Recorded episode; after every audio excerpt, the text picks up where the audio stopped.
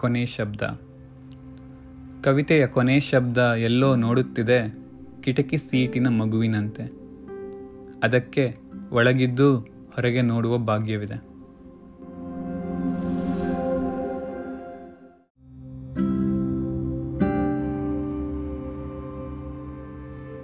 ಕೆಲವರು ಅನ್ನುತ್ತಾರೆ, ಅಲ್ಲೇ ಮುಗಿಯುವುದು ಎಲ್ಲ ಅಥವಾ ಅಲ್ಲಿಂದಲೇ ಆರಂಭ.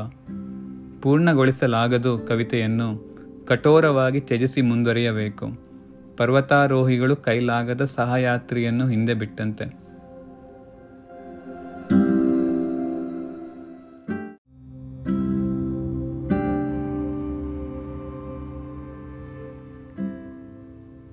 ಬಾಡಿಗೆಗೆ ಬಂದ ಶಬ್ದಗಳು ತಮ್ಮ ಕೆಲಸ ತಾವು ಮಾಡಿಕೊಂಡು ಸುಮ್ಮನಿದ್ದರೆ ಚೆನ್ನು. ತುಂಬ ದೂರ ನಡೆದು ಬಂದಿವೆ ಅವು ನಾಲಿಗೆಯ ಮೇಲೆ.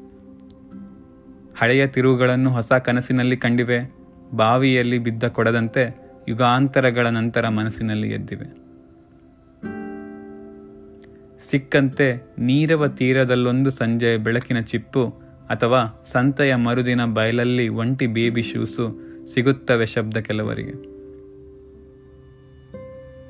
ಗುಜರಿ ಅಂಗಡಿಯ ಅನಾಥ ಕನ್ನಡಿಯಂತೆ ಬಾ ಮುಖ ನೋಡಿಕೋ ಎನ್ನುತ್ತವೆ, ಕೆಲವಂತೂ ಚಹಾದಲ್ಲಿ ಕೈತಪ್ಪಿ ಮುಳುಗಿ ತಳ ಸೇರಿದ ಬಿಸ್ಕೆಟಿನಂತೆ. ಇದ್ದ ಹಾಗೆ ಊದಿಕೊಂಡು ಭಯ ಹುಟ್ಟಿಸುತ್ತವೆ. ನತದೃಷ್ಟ ಶಬ್ದಗಳಷ್ಟೇ ಕವಿತೆಯ ತಲೆಬರಹವಾಗುತ್ತವೆ. ಕೈದಿಯ ಕೊರಳಿನ ಸ್ಲೇಟಿನ ನಂಬರಿನಂತೆ.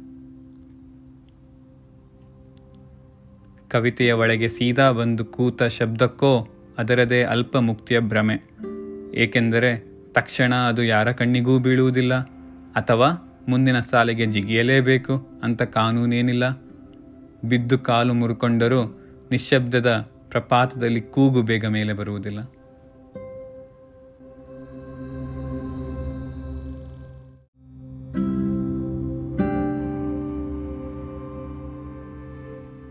ಇಷ್ಟಾಗಿ ಕವಿತೆ ಯಾರದು? ಕವಿಯದಂತೂ ಖಂಡಿತ ಅಲ್ಲ.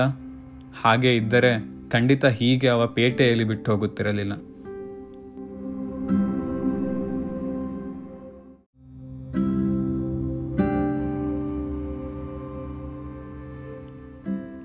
ಆದರೆ ಎಲ್ಲೋ ನೋಡುತ್ತಿರುವ ಕವಿತೆಯ ಕೊನೆ ಶಬ್ದ ಮಾತ್ರ ಹೇಗೆ ಶಾಲೆಗೆ ಮೊದಲ ದಿನ ನೂಕಲ್ಪಡುತ್ತಿರುವ ಶಿಶುವಿನಂತೆ ತನ್ನ ಎರಡೂ ಪುಟಾಣಿ ಕೈಗಳಿಂದ ಬಿಗಿದು ಅವಚಿಕೊಂಡಿದ್ದ ಕವಿತೆಯ ಕೊರಳನ್ನು ಮರಣ ಭಯದಲ್ಲಿ.